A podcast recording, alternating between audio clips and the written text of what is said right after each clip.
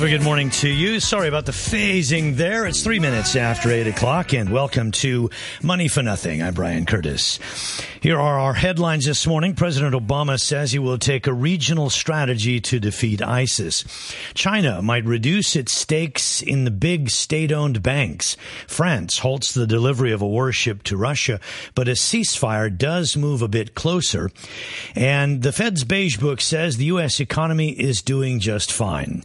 A few quotes here to get us started. We will not be intimidated. Their horrific acts only unite us as a country and stiffen our resolve to take the fight against these terrorists. The president teases here what the strategy will be. The United States will continue to lead a regional and international effort against the kind of barbaric and uh, ultimately empty vision uh, that ISIL represents. Vice President Joe Biden had said, we will follow them to the gates of hell. So we'll take a closer look at what the strategy of the United States is. Meantime, the U.S. economy is on track after a rough start to the year. The first half was really messy, and it was very hard to interpret what was signal and what was noise.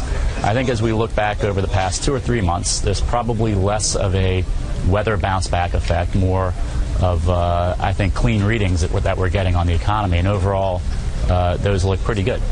And that's Mike Feroli at JP Morgan on the Beige Books read. And of course, these strategists are always trying to separate signal from noise. In markets, Apple took a big hit after its product launch or before its product launch and after a Samsung launch. And Yum Brands stumbles again in China. So details shortly. Our guests this morning are Andrew Sullivan of Espirito Santo Investment Bank.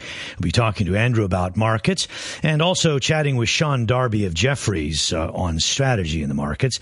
And Denise Jung, Deputy Hong Kong News Editor of the SCMP, will be with us to discuss the future of Occupy Central. So in the markets this morning, uh, we don't see really big changes this morning. Uh, the Nikkei is down 23 points, but the Kospi is up 8 points in Seoul. And in Australia, the ASX 200 down a couple. And if you look at uh, currency trades now, the dollar is at 104.89. That's the dollar a little weaker against the yen. The euro is at 1.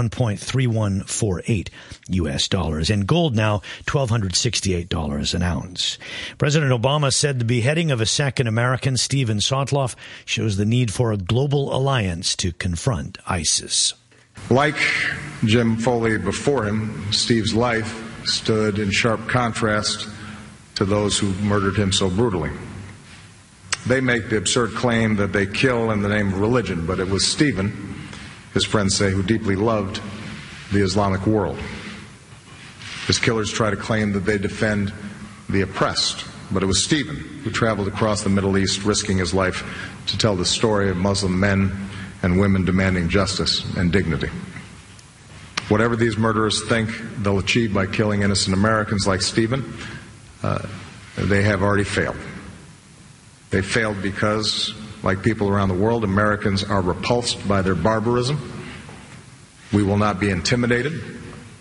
Their horrific acts only unite us as a country and stiffen our resolve to take the fight against these terrorists. And those who make the mistake of harming Americans will learn that we will not forget and that our reach is long and that justice will be served. Much was made last week when the president said we have no strategy on ISIS, uh, particularly in Syria. Well, he outlines the strategy here. Our objective is clear and that is to degrade and destroy ISIL so that it's no longer a threat, not just to Iraq, but also the region and to the United States.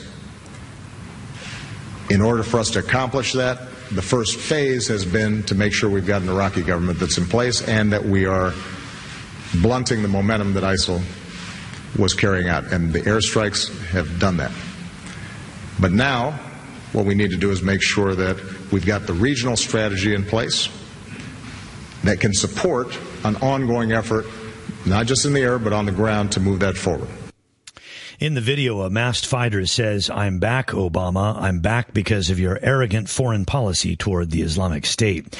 On Wall Street, an early rally gave way and stocks finished flat. Investors were positive at first over reports of a ceasefire in Ukraine. Then that faded a little.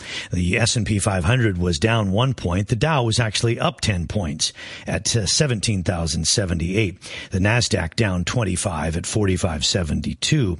The Fed's beige book offered little new news, but was seen as positive. One, I think, interesting factor is it said, look, there is no real change in momentum since the last uh, beige book. And the last beige book was looking back to the second quarter, which was a quarter in which we had uh, 4% growth. Now, I wouldn't want to take this beige book and say, ah, this means we're going to have 4% growth in the third quarter, but I do think it is consistent with a lot of the data we're seeing right now that suggests that uh, the momentum in economic activity remains pretty solid uh, as we begin the third quarter. He says nothing in it means the Fed will be raising rates sooner than we expected. In its description of inflation, most districts reported that input prices remain stable and benign, I think were some of the words used. So it doesn't feel like you know, we have an inflation problem brewing. Certainly, there's a lot of talk about the Fed being behind the curve, but the hard inflation data don't suggest that. Uh, neither does today's beige book. Meantime, Jim Bianco of Bianco Research jokes that the Fed will be on hold forever. And I'm tired of Wall Street saying that they're going to hike rates in six months and then in six months say they're going to hike rates in six months. Wall Street's been saying that now for years. So, tongue in cheek, I've been saying they're never going to raise rates, and I'll revise that to a date in the future. Meaning, I think that the Fed is well off in the future when they're going to raise rates. It's not going to be the first half of next year, might not even be the second half of next year. I'm not holding my breath about the first rate hike. I'm not worried about it. Jim Bianco, Bianco Research. Our first guest is Sean Darby, Chief Global Equity Strategist at Jefferies. Sean, good morning. Well, the geopolitical events, uh, which we always have at the top of our news, uh, sometimes have a big effect on markets. Not so much of late, uh, although the possible ceasefire in Ukraine did get people a little bit excited, and that built on the back of the services PMI in China yesterday. How does the outlook appear for you? Um, I, I, suspect at the moment that um, markets are sort of somewhat confused. I think um, looking forward, there's not really much policy initiatives uh, coming through, so they haven't really got the leadership from any of the central banks, and we'll, ha- we'll have a total of 12 by the end of this week meeting. Uh, so markets are pretty much on their own on monetary policy, and economic data, as you've been pointing out, has been much better in the US, but very, very mixed in Europe. And I suspect that that's probably going to carry on into early next year. I think the markets probably will still be taking their leadership from the US. And in Europe, I think they're going to be still trying to hold out for further QE going into next year. And I think that's going to be the main main problem for the for the for the developed markets, and that uh, the ECB might might find itself for being a lot longer in bringing more un- unconventional policies uh, to, to, to to the fore. Are we being set up for some disappointment if the ECB doesn't actually do much about quantitative easing? I think so. I think even Mr. Draghi's laid his cards on the table, in which uh, at the Jackson Hole meeting he was referring really to just uh, fiscal and uh, measures really to help boost growth. And to some extent, that's really the cards on the table for most of the developed world central banks now. They need the supply side reforms and government uh, measures really to come now into play because they've played most of their cards in terms of keeping long rates low, keeping currency suppressed. And really, it's now very much up to the governments to start to uh, do their bit in trying to, uh, a, you know, pr- provide a, uh, a growth backdrop, and that's particularly the case in Europe at the moment. So, growth in Europe is is not very strong. Uh, we may even be coming close to recession. China is a little bit difficult to call, and the U.S. a little bit difficult to call. So, on balance, it doesn't set up as a very good backdrop. Well, I guess the one thing that's helped equities, and it's been a, a, you know has confounded everybody over the last six months, pretty much since the winter vortex, has been how far long-term bond yields have fallen, and that's really been what I think has held up equity markets. It's been the dramatic drop in the ten-year below two and a half percent, when everyone's forecast was for sort of ten years at three and a half by year end, and the same thing, same theme has played itself out in Japan and also in the UK UK as well. So it's the long rates, I think, that have um, been you know conspicuous in their in their misbehaviour. But that's really been actually quite to the advantage of the equity markets.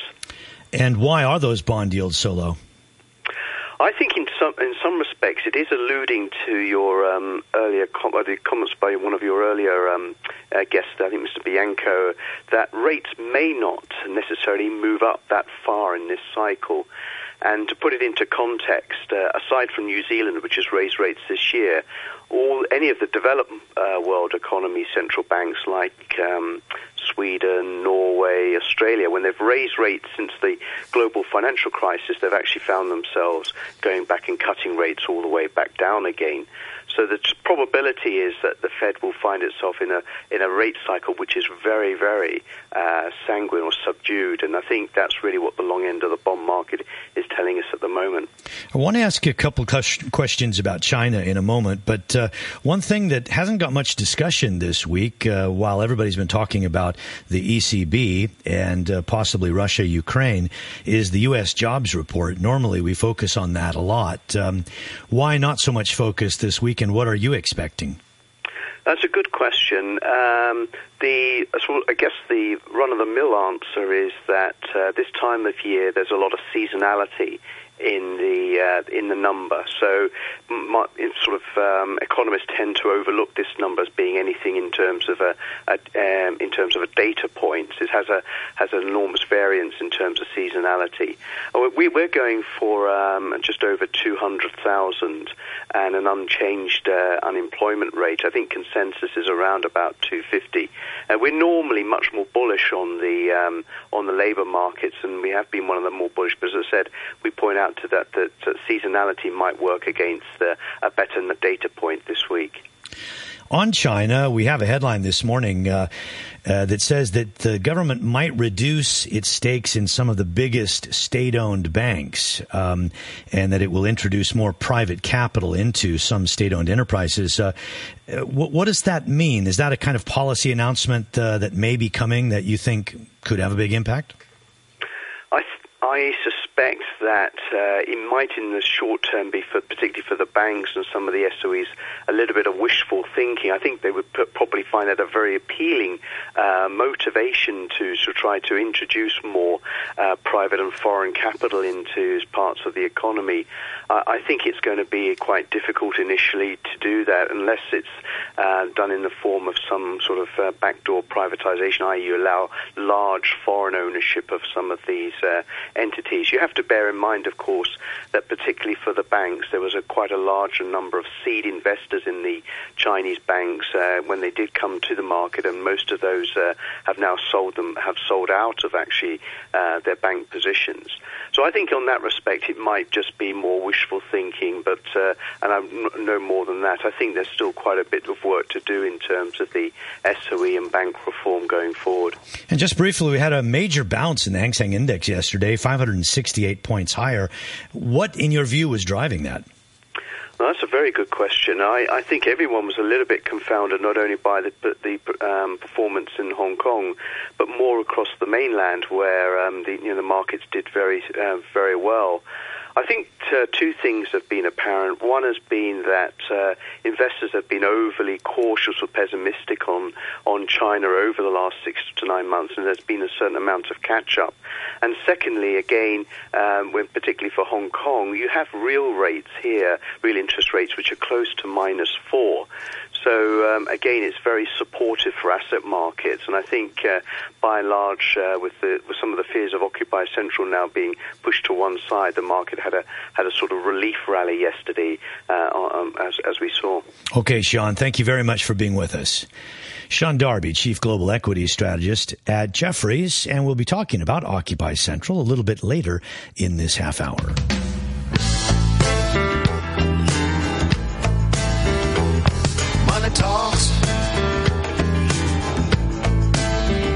Tell you a story. Money talks. Says strange. Advised that we have Andrew Sullivan, our next guest, uh, with us. So Andrew will be along in just a moment. A couple of other tidbits. Apple slumped a little bit more than 4% to 98.94. Samsung introduced two Galaxy smartphones with quick access to applications. And some people taking profits in Apple ahead of its big launch on September 9th. France has said that conditions are not right for delivery of the first of two Mistral Navy assault ships to Russia. President Francois Hollande's office blamed Moscow's recent actions in Ukraine. France had until now resisted pressure to halt the delivery, saying that it had to respect an existing contract. Briefly, here's how markets are moving now. The Nikkei's down 19 points, and that's a little bit of an improvement over earlier. Looking at Australia, down one point, and the Kospi in Seoul is up nine points. Henderson Land will spend $6.5 billion on a shopping center in Tsim Sha Tsui. It beat out 17 others to win that tender. The complex in the district will be completed by 2019 and will house retail, services, and dining, as well as a public garage. Okay, Andrew Sullivan joins us now from Espirito Santo. Good morning, Andrew. Good morning, Brian. Some of these items in the news, uh, Yum Brands stumbling a little bit in China. Uh, it had sales, same store sales down 13% after that probe into one of the suppliers of meat products. Um, how does the outlook uh, appear to you at the moment? Well, I think for most of these companies that are involved in these tainted uh, food scandals, it's going to be a, an uphill battle. I mean, it's like most things, once confidence is lost, it will take them time to um, to get it back. But I mean, I think the fact that you're already seeing um, McDonald's seeing a return uh, of, of its customers in China kind of shows you that you know the Western food is well liked there, uh, and I mean people have short memories and uh, hungry tummies. So, at the moment, uh, as you look at, in, at the investment landscape, uh, what makes you the hungriest? Well, I mean, I think at this point, I mean, I think it's the other way. I mean, I think people are being still being very cautious. Uh, as, as Sean Darby was saying there earlier, I mean, we've had a massive rally. Um, we'd worked higher, we gave it up last week, and we've got it all back this week. So there's obviously still a lot of nervousness out there, and people are prepared to act very quickly. So where, where was the caution and the nervousness yesterday in Hong Kong? Well, that's it. I mean, last Wednesday and Thursday, though, we saw the market give up all those points, and yesterday we got it all back again, um, just on the release of the, the PMI data. Yes, seems, um, a, little, seems the, a little strange. The, the, PMI data was pretty strong. Uh, that's the uh, services, and it seems to counter um, what we've been seeing with manufacturing. The manufacturing uh, PMIs, uh, purchasing managers indices, uh, hasn't been that good, and so I think some people yesterday focused a little bit on this much better services PMI. Maybe suggests that the transformation of the economy or the rebalancing, that's the buzzword of the economy, could be well underway. Well, I think that's true, and I think that's what everybody is hoping for. Um, I think there are still quite a lot of concerns out there, though, because we're seeing this strong rally at a time when the bank lending is low, and there's still a lot of caution about, about the property market in China. And obviously, the property market is going to be a big driver behind the services because, you know, it, as you say, it's a restructuring of the economy, um, and it's difficult to see how China can move significantly higher uh, if the banks aren't lending money. The thing is that um, markets do tend to climb a wall of worry. So while you speak of the caution and the nervousness, uh, we've moved in the Hang Seng Index, you know, all the way up to uh, well over 25,000 now. So for people who were cautious, they could be scratching their head saying, you know, what am I missing here? Um, so, I mean, what's a strategy to counter that? Well, I, I, mean, I think you're right, and I think one of the large reasons that, that the market is moving higher is the fact that obviously cash is misplaced. If you can borrow, if the central banks are lending money for zero, then it, you know you're a fool not to take it and use it. Uh, and it's interesting to see the fact that a lot of people are investing using ETFs, which gives them market exposure and tracks the index, rather than having to try and stock pick, which is a problem probably more for the uh, the mutual fund managers of trying to actually pick good stocks. Pretty big move by Henderson yesterday to shell out uh, almost a billion U.S. dollars. I mean, 839 million uh, U.S. dollars. That's 6.5 billion Hong Kong dollars in building a mall in Tsim Sha Tsui. Um, first of all, what do you think of that purchase, and what sort of message does it send to the broader market? Well, this is a prime site in, in Tsim Sha Tsui, and these sites don't come up very very often. I mean, the last major site there was the Marine Police thing, which the uh, which Cheung Kong bought and have turned into a very nice hotel and shopping centre. So I think that the key lesson here is like most things, even though there is a lot of caution on the property market, prime sites are always going to be prime sites, uh, and they won't come up very regularly. So I think Henderson managing to secure that is obviously a good move. I think in the wider market, though, we still haven't seen a, a huge um, pick up uh, as far as pricing goes. The developers are still you know, keen to offer discounts, keen to sell their inventory, and keen to pre-sale their stock um, ahead of any interest rates rises, which may come you know, within the next 12 months and make the much, market a much more difficult place to operate. As we move through the next uh, month or so, what will you be looking out for the most closely? Well, I think you know, today people are looking at central banks. Obviously, we've got the BOJ and the ECB and even the, the Bank of England and then the jobs market. It's the global recovery that's really going to be the long-term driver, I think, for both China and, and, and consequently Hong Kong markets.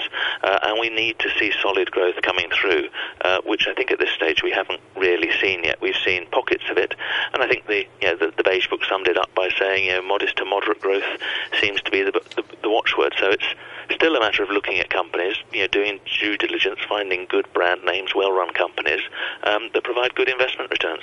And don't worry too much about the politics. Um, you know, that was mentioned by Sean Darby as though support for Occupy Central is waning a little. That was the headline yesterday. We had a little discussion about whether or not that really is the case. What do you think? I think fact is that you know, Occupy Central is taking a very sensible line. They were trying to, to get a discussion going, and I think the fact that the matter is being talked about so widely is obviously very positive. I think China is in the position at the moment of having a, a, a clamp down and a strict line within its own borders on corruption uh, and reform, uh, and that's possibly you know doesn't fall in line then to, to start showing a, a bending brow towards uh, Hong Kong. But uh, this matter isn't going to go away. It's going to be a, a topic for, for many years to come. Um, and hopefully, I mean, I think you know, with all the reforms in China, it, it will realize that the one thing it really needs to reform is the one party state. All right, Andrew, thanks very much for joining us here. It's a good segue for me into our next guest. Uh, uh, thanks, Andrew. Andrew Sullivan, sales trader at Espirito Santo Investment Bank. The time is 25 minutes after 8 o'clock, and I'm joined by Denise Jiang, Deputy Hong Kong News Editor at the South China Morning Post. Denise, good morning, good morning. Brian. Yeah, so we talked a lot about Occupy Central yesterday. You really had to read a little bit between the lines from Benny Tai and from Chan Kin-man about um, what the strategy will be going forward. Uh, uh, what do you think? Well, I think that um, Occupy Central movement is definitely going on because, as uh, Benny Tai said yesterday, that they're still planning uh, waves after after waves actions that uh, are in the pipeline. However, however, he hasn't talked about what exactly they are, but people are expecting that could be some sort of um, activities that will happen off the peak hours, or for instance, even on a holiday, holidays or um, at night. And would the impact then? What would the uh, hoped for impact be? Do you think? It's really hard to say because right now we don't know what exactly this movement will be. However, um, some bankers or some companies who are based in Central, they have drawn up uh, contingency plans already. Yeah. Uh, so the idea was in the early days of planning Occupy Central was to send a strong message to Beijing that Hong Kong people wanted more. They wanted a genuine universal suffrage uh, set of principles, uh, framework for the vote. Uh, since they didn't get that, and since China spoke very strongly, um, does that mean that the strategy needs to be changed? I think sense? you're right. You're right because um, some people uh, do ex- expect that um, through this Occupy Central movement, they will give pressure to to Beijing um, that uh, Beijing may give some sort of allowance. However, it turns out it's not the case, and um, that's why Occupy Central co-organizers like Benny Tai and Reverend uh, Chu and uh, Chan Kin-man, they're all talking about a revise of strategies, and then um, even though we don't know what exactly these are, um, but we are certain that um, they are calling for uh, civil disobedience. Do you think that this might wind up being something like the candlelight vigil that could go on for many, many years, 10, 15 years? Uh, um, a once a year show of um, dramatic support? I think this is uh, a possibility because okay. Benny Tai was saying that that civil disobedience campaign may go on for five, ten, or even 15 years. In the run up to this, as you spoke to companies, uh, did you note a lot of caution and did they have a lot of contingency plans?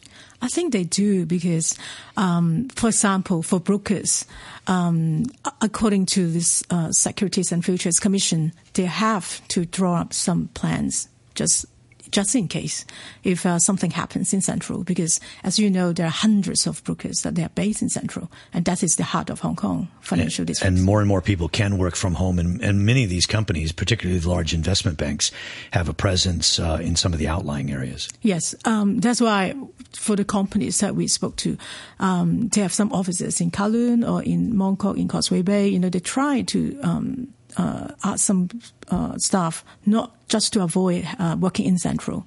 When you talk to people, just ordinary members of the Hong Kong public, um, what's your sense of, of their feelings? Is the support for Occupy Central waning or is it not? I think it's quite mixed. For those who, who really want Beijing to um, to have concessions on Hong Kong's democracy, that they're disappointed, obviously, because now Beijing uh, um, took this hardline stance.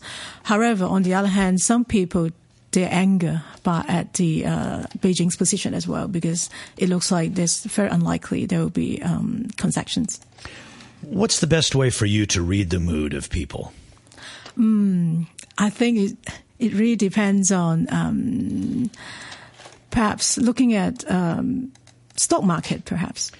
Yeah, that's a, a, you know normally referred to as a leading indicator, and it was it was odd in a sense, uh, Denise, when there was all this talk about possibly paralyzing Central, and then you had these fund flows coming into Hong Kong, which were enormous. The HKMA had to intervene probably about ten or twelve times to keep the Hong Kong dollar from appreciating. Um, so it became a very difficult thing to read. But uh, we can, at least we can say, you know, investors somehow keep investing in Hong Kong despite this movement remain in uncertainty. I know that you um, are here to speak for the SCMP, but for a moment, speak for yourself. Are you confident about the future? Hmm, it really depends. There are still uncertainty. We can never predict the future, I guess, so we have to play it uh, one step at a time. Yeah, you're right. So, you're right. okay, Denise, thanks very much uh, for coming on the program. Uh, we had our one hour format for the whole summer, and it was great because we could talk at length, but not so much now. So, the news coming up shortly and back chat after that. Uh, Denise, thanks a lot for joining us. Denise is the deputy Hong Kong news editor at the South China Morning Post. Markets are mixed this morning, some up, some down here in Asia. In the weather for the day, mainly fine, particularly in the morning, a little bit cloudy. Later in the day, showers expected, some thunderstorms possible as well, and very hot, the maximum temperature about 32. The outlook mainly cloudy with a few showers tomorrow, then sunny periods the following few days. Thanks for joining us on Money for Nothing. RTHK Radio 3. It is just a tick after 8:30. The latest in news now with Samantha Butler. The head of the World Health Organization, Margaret Chan, says more than 1,900 people are now known to have died in the Ebola outbreak in West Africa. The organization says 40% of the deaths have occurred in the past three weeks. Around 3,500 confirmed or probable cases of the disease have been reported in Guinea, Sierra Leone, and Liberia. Ms. Chan says the scale of the outbreak was unprecedented. This Ebola epidemic is the largest and most severe and most complex we've ever seen in the nearly 40 year history of this disease. No one, even uh, outbreak responders, uh, would experience dating back to 1976 to 1995. None of them have ever seen anything like it. A team of investigators paid for by the British government is gathering evidence to be used against the leaders of the Islamic State if they are ever tried for war crimes. The investigators are said to be piecing